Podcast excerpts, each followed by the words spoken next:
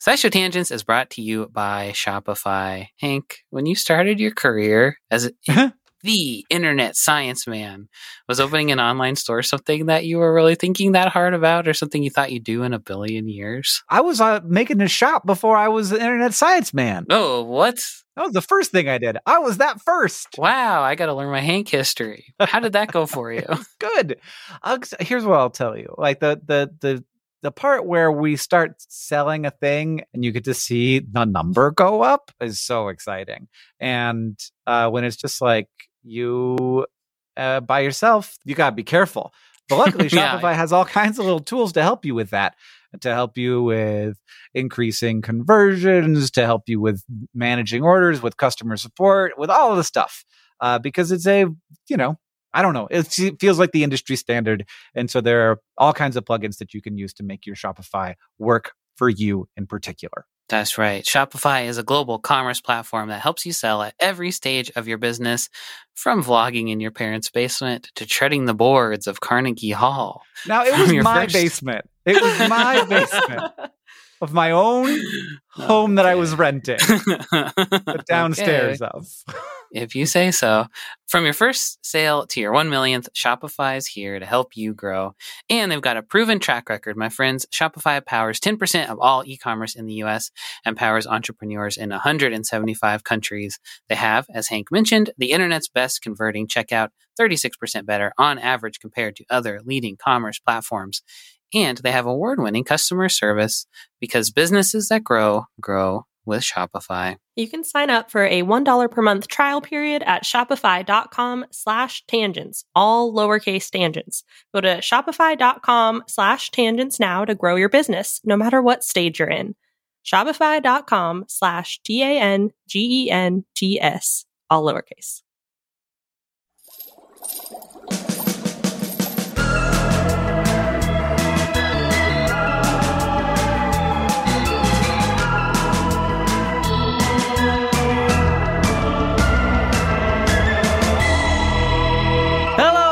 To SciShow Tangents, the lightly competitive knowledge showcase starring some of the geniuses that make the YouTube series SciShow happen. Lightly competitive, only lightly, right? I'm w- gonna win today. Yeah. You're passionate. We're joined today by Stefan Chin, as I- always. yeah, Uh, what's your tagline? leftover bread. Sam Schultz is also here. Hi. Sam, what's your tagline? Incandescent light bulb. Oh, great, Whoa. good one. Sari's here too. Yep, I am. What's your tagline, Sari? part cat, part bird, all muscle? And I'm Hank Green. I am going to be here at like 80% today, and my tagline mm. is robot spectacles. 80% is pretty good. I've been here at less than 80%. Oh, yeah, me Oh, too. Frequently. I'll try to be at 120%. Gonna make up for it? Ready for it. Yeah. Wow. That's a lofty goal, I feel like. It's very ambitious for me, especially. It's But 120% of your usual. yeah. Every week here on SciShow Tangents, we get together to try to one up amaze and delight each other with science facts. We're playing for glory. But we're also playing for a Hank bucks, which are the way that we keep score. Why? Don't ask too many questions. For this, the scariest month of all, October, we're having a great time doing something a little different. Each episode is featuring a topic that is one of our panelists' greatest fears. And Sari is going to introduce this one with a science poem. When creatures of flesh and bone drop dead, their organs red, their insides shred, the ew. cells they lice, the bacteria feast, the beast has ceased to breathe, they scream. Wood bones sway to and crash and fall as fungi small both grow and sprawl. They rot the insides more and more, in every pore they spread their spore.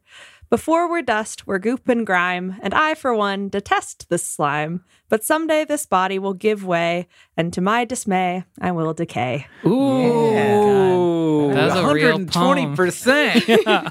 Nice. yeah, I need that horn noise. You always write real poems when it's your turn Oh, to do yeah. a poem. None of us can do real Setting poems except bar. Hank sometimes. Yeah.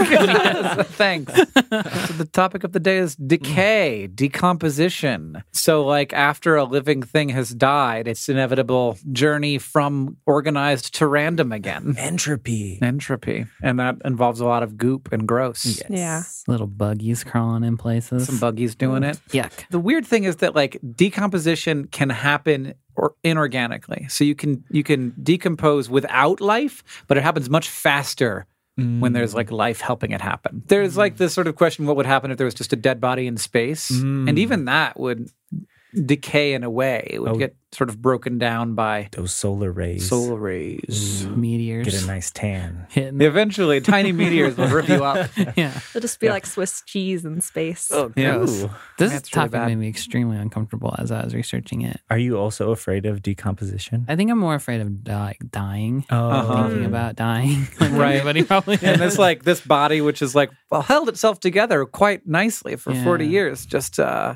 not anymore Yeah, and I was looking up like mummies. I thought mummies would be fun. Mummies are not fun. Why are you afraid of this? I don't have like many big fears, but it's something that always creeps me out, which Mm. feels like the Mhm. general sense of October. Like Mhm. mowing the lawn or something and coming across a dead bird or a dead Yeah. mouse, Uh-huh. my instinctual reaction is Like, back away. I'm scared. I don't want to deal with it. So whatever instinct is deep in my brain of like dead equals disease, Mhm. rotting is bad, Yep. bacteria, maggots, whatever Yep. is dialed up Mm. to whatever it can be. Or like reading about things like maggot therapy grosses Mhm. me out. Yeah. So where I don't know, you have dead skin and it's easier to On place- a living person. on a living person, you have dead skin. yeah And it's easier instead of like cutting it out with a scalpel, you like have sterilized maggots that just Yeah. eat away at the You're flesh. sterilized. don't worry about I it I hate it. I hate it. you it. can't it's been in the autoclave no there's no such thing as a sterilized maggot and then I looked at pictures of them to prepare for this episode. I don't know why. I just wanted to be Yeah. peak disgusted going in here. yeah i definitely i i went in, intentionally in a direction that did not allow for me to see anything actually decomposing I mean, it's like a very important part of biology. yeah and it's, it's, sort how of the, the last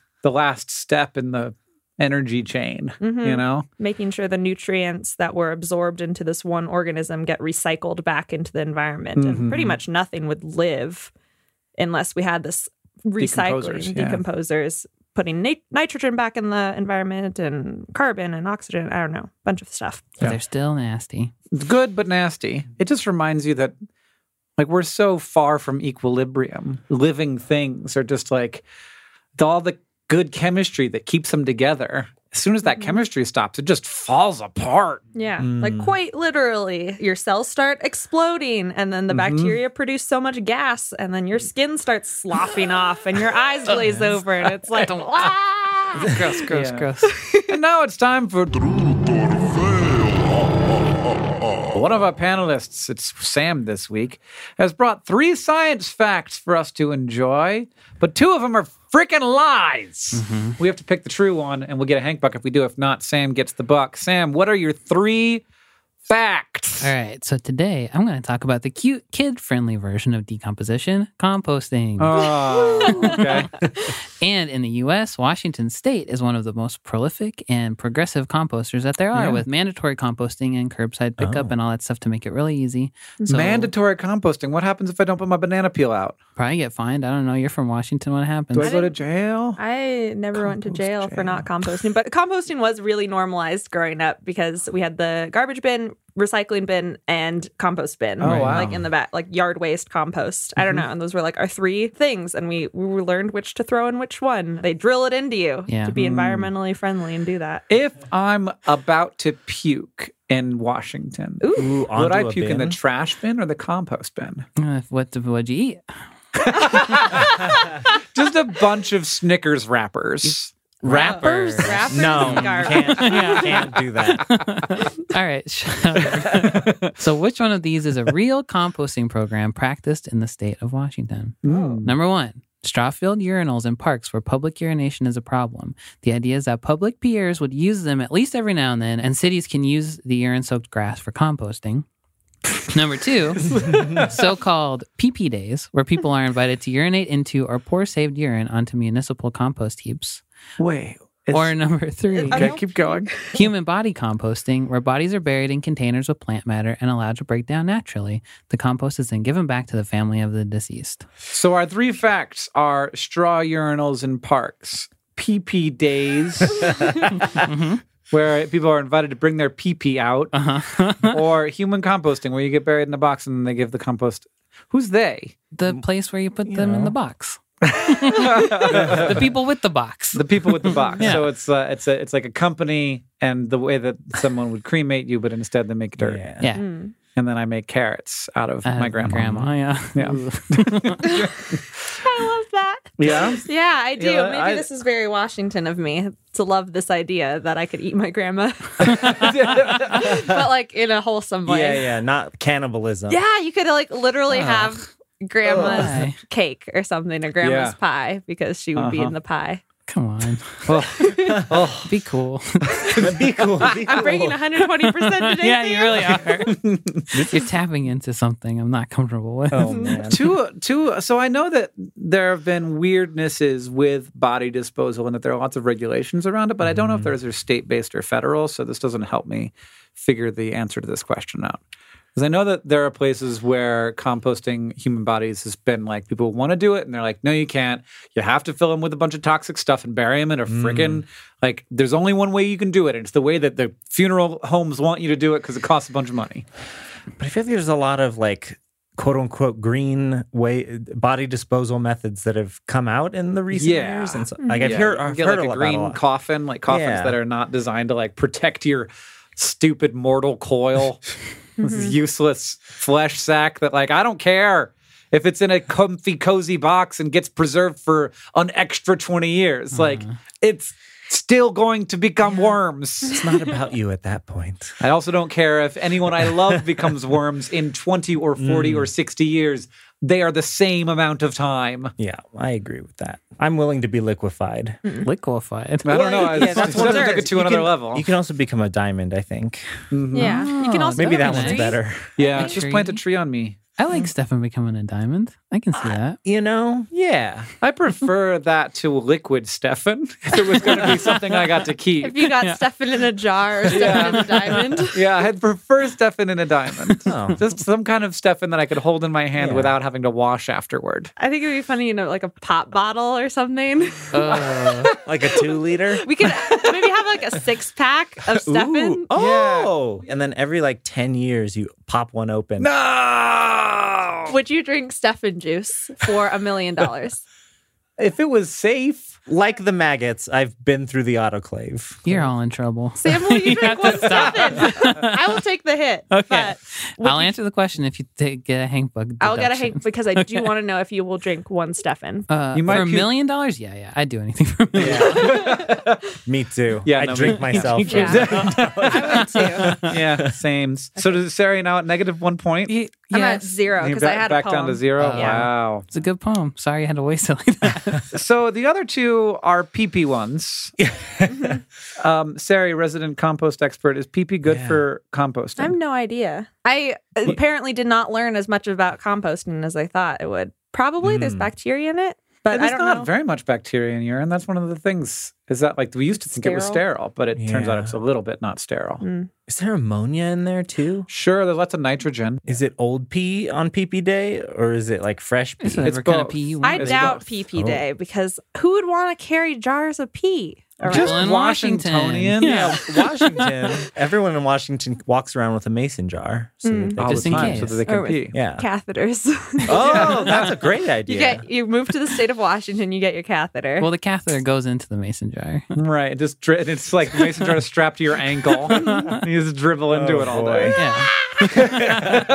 so straw urinals in parks seems like super plausible to me because Mm-hmm. you basically you just want somewhere to, for people to pee, hmm and then you give enough straw, you can compost it, and hmm Oh. it's better than just letting it soak into the ground. I'm gonna go with straw urinals. I'm not gonna let any of you guys steal it before I get to it. I'm gonna go with Hugh, the decompos, uh, the human body Human- one. human whatever. compost. Yeah, No way. turn me into dirt. I like pee pee days. You like pee pee days? Yeah, okay. yeah, if pee pee feels- days, I will be over the moon for Bring you. out your Mhm. pee. a couple months ago, it was announced that starting in May 2020 in Washington, it's totally legal to compost human beings. There's already a company that does it, and then But and it's now but they're it's breaking like- the law. They're breaking the law, I think, but Yeah. everybody's like, ah, it's fine. Uh, the company is called Recompose, and they Okay. Oh God. put you in a box with straw, bark, and alfalfa, and they turn you into soil, which you can then donate to be planted to like plant in a in a in a public park bed or like a tree or something, or they give it back to your family and they can, They can grow grandma carrots? carrots. It was a little unclear to me because it seemed like at first they wanted to treat it like human ashes, the same rules as human Mhm. ashes. Mm. But I think this new legalization of it will make it so that it is just treated like compost instead of human Right. ashes. So you couldn't be dumping it like in public legally, I don't think. I don't know how long it takes to turn it into compost, but like I got a bunch of stuff in me that I wouldn't necessarily want inside of a carrot. Like I take medicine Oh. and I like Yeah. got mercury fillings. Hmm. Maybe it's case by case. I don't yeah. know. Do they take all the teeth out? Oh god. Because you don't want to find a teeth in your grandma cake.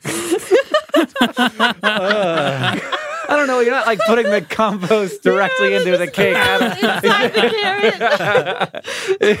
I mean, you know, but I don't know how it got inside the carrot. you grow some corn, and then like one of the corn oh, kernels on the cob on. is a tooth. No. What if it was Not one it corn, works. but instead of kernels, it was teeth? I can't believe that's not a Halloween Oh. decoration. Is this a whole corn that's just teeth? yeah. Oh, good. Thanks, Sari. I'm so glad that everybody in the world is thinking about that now. Yes. That's the worst thing I ever heard in my life. Uh, PP Day is a day I made up. Uh, but in the UK, the National Trust, which is, I think, from what I can understand, the British version of the National Park System, basically they protect like heritage sites and stuff. There are some parks where employees are encouraged to pee into compost heaps instead of the Oh. toilet. Uh, and number three, public urinals uh, in Europe are fairly common and they've been around for a long time. But last year in Paris, there was a new breakthrough in public peeing technology because they put out urinals with straw in them. And once they're all soaked with pee pee, they take all the straw and they put them A into composting. breakthrough technology. yeah. Put some straw in there. Next up, a short break. And then it's time for the fact off.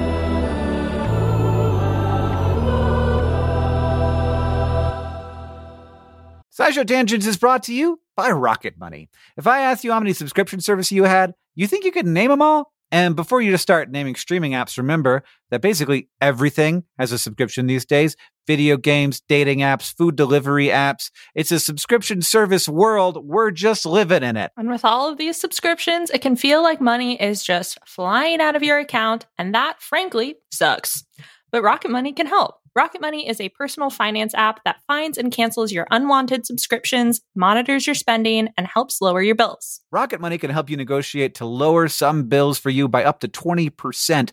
Rocket Money has over 5 million users and has helped save its members an average of $720 a year, with over 500 million in total canceled subscriptions. Escape from the planet of the subscription services and stop wasting money on things you don't use. Cancel unwanted subscriptions by going to rocketmoney.com slash tangents. That's rocketmoney.com slash tangents. rocketmoney.com slash T-A-N-G-E-N-T-S.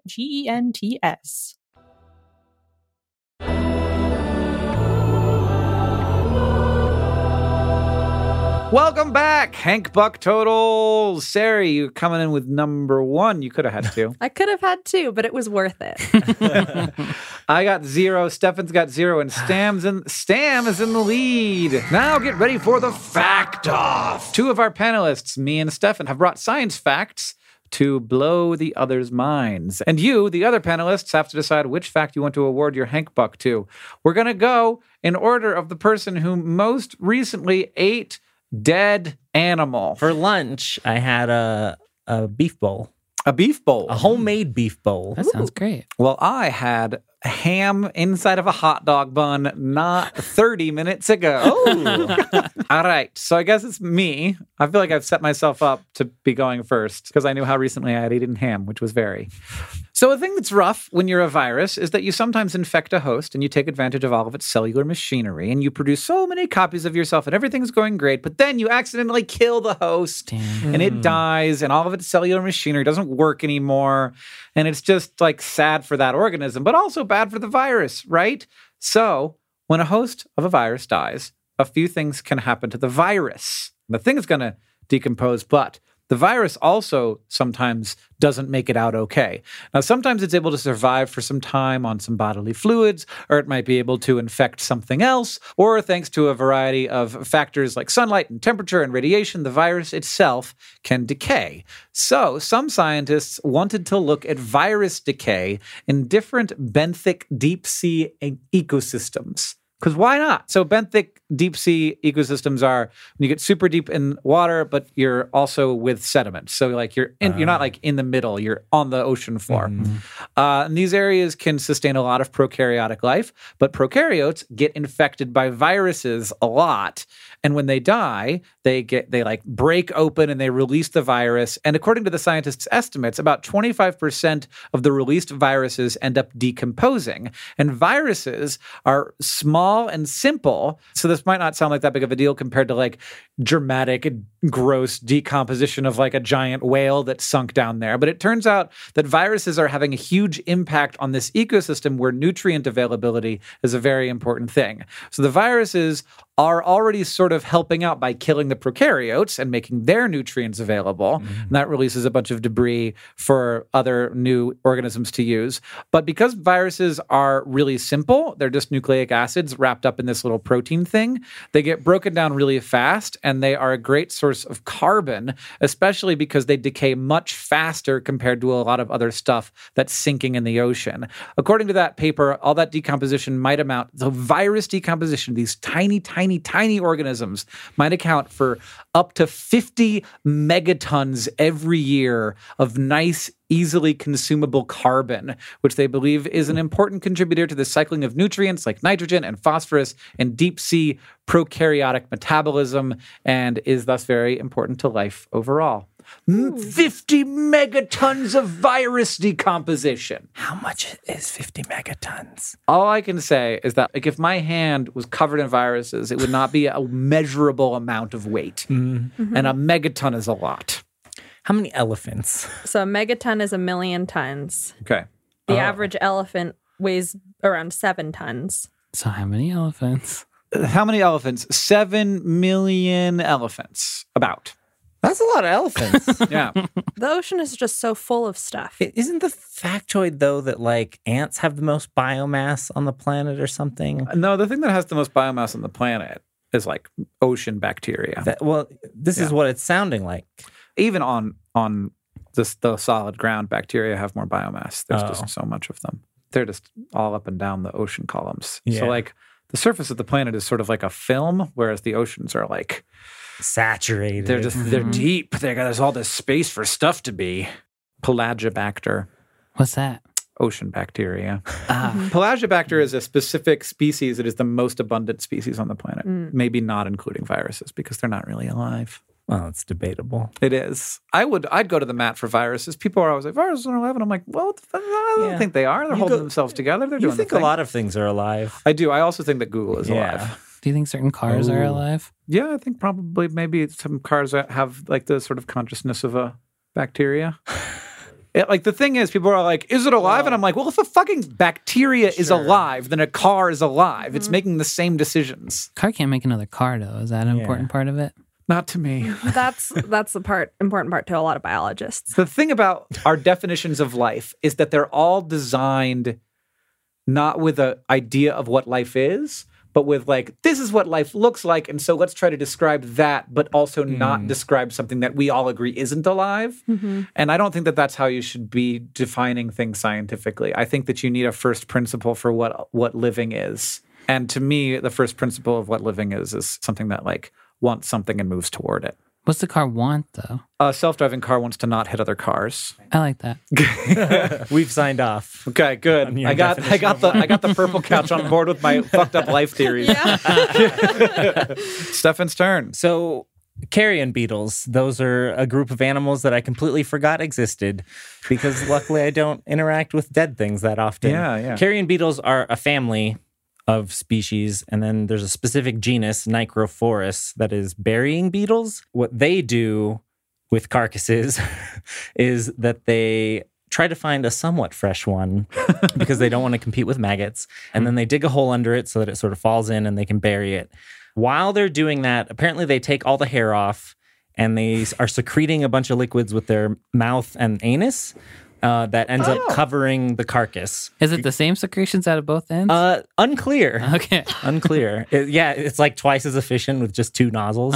I don't know. I don't know how it works. Um, after they finish this whole process, it's a pair of them that are doing this. They're only Um, two. And Oh, so they do it. Do they do it monogamously? Like they love each other very much and they secrete together? once it's buried, I think males fight for the reproductive access there. But in any case, once once they've narrowed it down to a single pair, they climb inside and mate, which sounds fun. And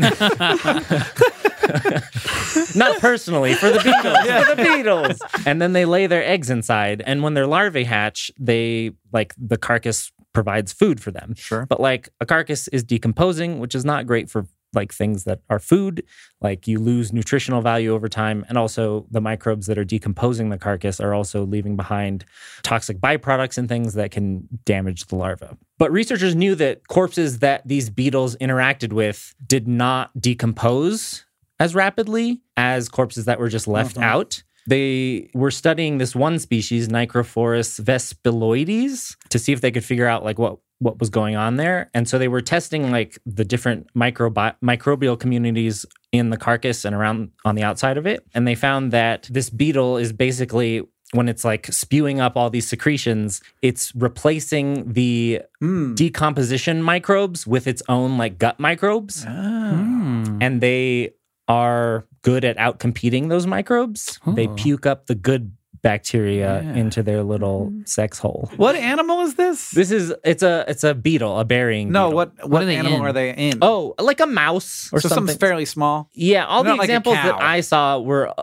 in a, like a rat or a mouse, not yeah, not like a cow. Another thing that happens though is when they cover the carcass is that there's a yeast in there that forms this film that like is a protective like mm. casing sort of. So it keeps those microbes from sort of coming back in and furthering the decomposition. And the, and these researchers also tried removing the yeast sac that was containing this carcass and found that the the larvae didn't survive as well and also didn't grow as big. I'm looking at pictures. This is very gross and weird. Yeah, if I saw this on the ground, I would recoil. yeah, horror. yeah, yeah.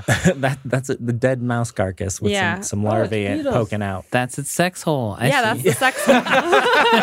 now it all makes sense. They make a little mouse house for themselves. Yeah. yes, There's the yeah. babies inside the sex hole. Mhm. Oh, I don't like Oh. that. That's a bad thing Yeah. to see. Mm. But would you like to be born there? It seems better than a lot of bugs don't even have houses. So yes, if I was a bug, Yeah, I, I as long as I have a house, it doesn't matter if it's made from a decaying mouse. because your parents painted it with their butts. Two beetles, four holes, one home. All right, those are very good facts. By which I mean Stefan's was better than mine.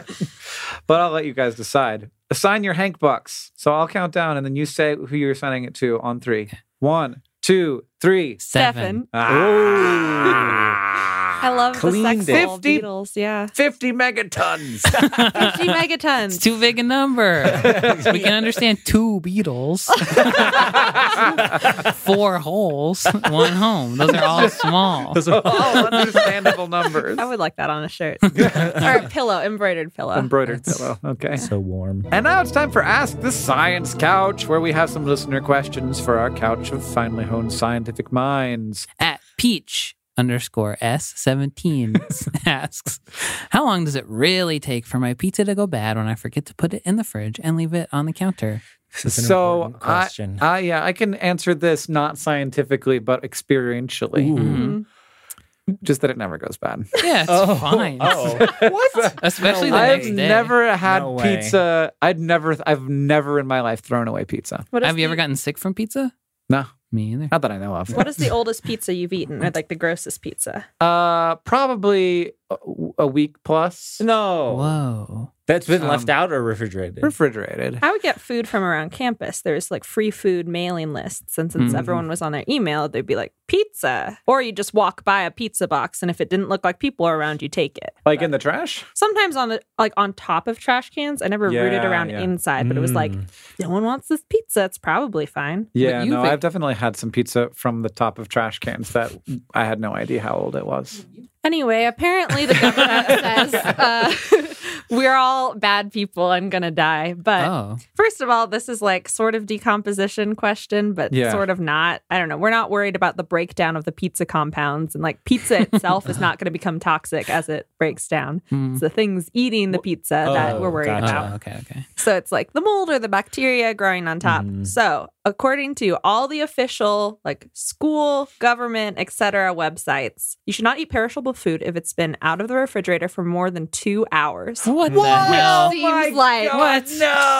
so small to I me. completely disagree. crazy. Yeah. that's The danger zone is temperatures between 40 and 140 degrees Fahrenheit, which is That's four every and temperature. 60 degrees Celsius. That's every temperature. and that's when bacteria can Yeah. multiply the most.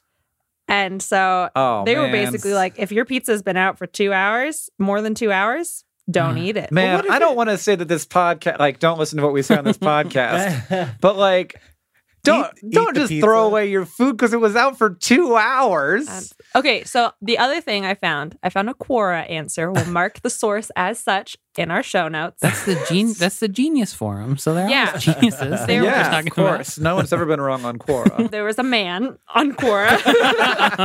Human male on Quora says. Male. Here, he has a credential, so I'll read his credential.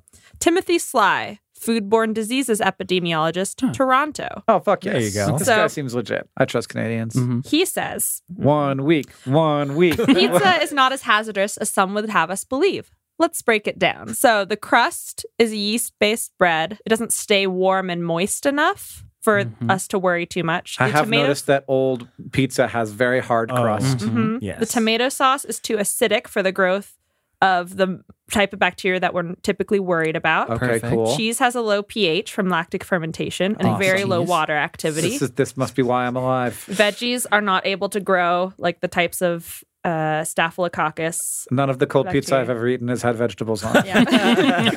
the and, and stuff like semi-dry pepperoni ha- also has a low water activity. Yeah, you can leave that stuff out forever. So he Yeah, goes it's a on. salted meat. Ham is the apparently one of the most dangerous things you can have on pizza because it's moist meat. That's great to know. Yeah. But bottom line, there's very little threat of a foodborne illness from unrefrigerated pizza left out overnight. This All is right. specifically overnight. For seven or eight Overnight. nights. Yeah. Is what it says right after it just that. said. Pizza's non-perishable. I think that's what we're learning. yeah. It's yeah. a- it's So- it's a basically dry good. it's shelf stable. There's just like very it. low rates of foodborne illness Right. because of pizza overnight. And the US government is saying, like, in the worst case scenario, do not eat your wet meat if Yeah. it's been out for two hours. yes. And I think like college campuses are saying this too because they don't want to encourage in their students to eat Yeah. wet meat. Don't leave your steak tartare out at room temperature. Mhm. yeah. And and so like a big concern with these kinds of things because it is worth mentioning more actual science. So Staphylococcus aureus is one of the big ones, but then there's Mm. also E. coli and salmonella and things like that. A couple of these that start growing on food or multiplying on food produce heat stable toxins and that's what makes us sick. So like even if we microwave the food afterward or heat it up afterward, the toxin is heat stable. So The, yeah, the why. bacteria die, Mhm. but the the bad poop they made sticks Oh, around. no. Yeah. And so that's thought why microwaving was fixing Me it. too. No. Well, well, ish. Yeah, but that's why food safety is so much about like cooking it to the correct temperature and then preserving it and refrigerating mm, right. it to stop bacteria growth altogether because if you let bacteria grow, then there's a chance that they're producing toxins that won't get destroyed Right. by you reheating. If you want to ask the Science Couch your questions, follow us on Twitter at SciShow Tangents. That also makes us feel better, where we will tweet out the topics for upcoming episodes every week. Thank you to at Isabella Carls3, at Anatomythical, and everybody else who tweeted us your questions for this episode. Final Hank Buck scores. Sari, you've got one. I've got negative one. Jeez, Hank, that's not helping you in the standings. Sam has two and Stefan has two. If you like the show and you want to help us out, it's easy to do that. You can leave us a review wherever you listen. That helps us know what you like about the show.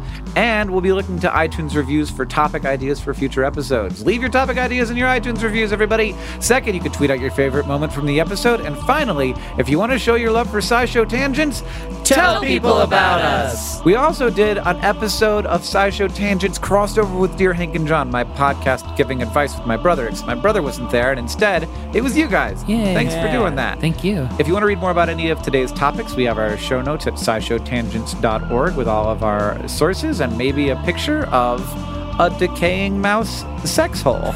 Eh, thank you for joining us. I have been Hank Green. I've been Sari Reilly. I've been Stefan Chin. And I've been Sam Schultz. SciShow Tangents is a co-production of Complexly and the Wicked Wonderful team at WNYC Studios. It's created by all of us and produced by Caitlin Hofmeister and Sam Schultz, who also edits a lot of these episodes along with Hiroko Matsushima. Our eerie editorial assistant is Deboki Chakravarti. Our sinister sound design is by Joseph Tuna Medish. Our scary social media organizer is Victoria Bongiorno. And we couldn't make any of this without our putrid patrons on Patreon. And remember, the mind is not a coffin to be filled, but a jack o' lantern to be lighted.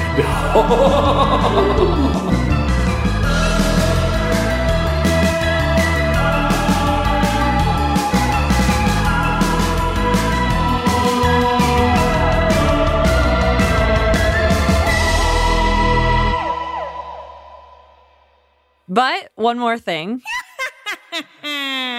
Because decomposition means a lot of fluids, uh, morticians have different ways of keeping corpses from leaking out of their wet holes, including the Whoa. butt. And so they use things like diapers, cotton, or other absorbent things shoved up there, or what's known as an AV plug, not audio video, but anal vaginal, which is basically just a plastic stopper that they stick into bodies. Oh, morticians, God bless you.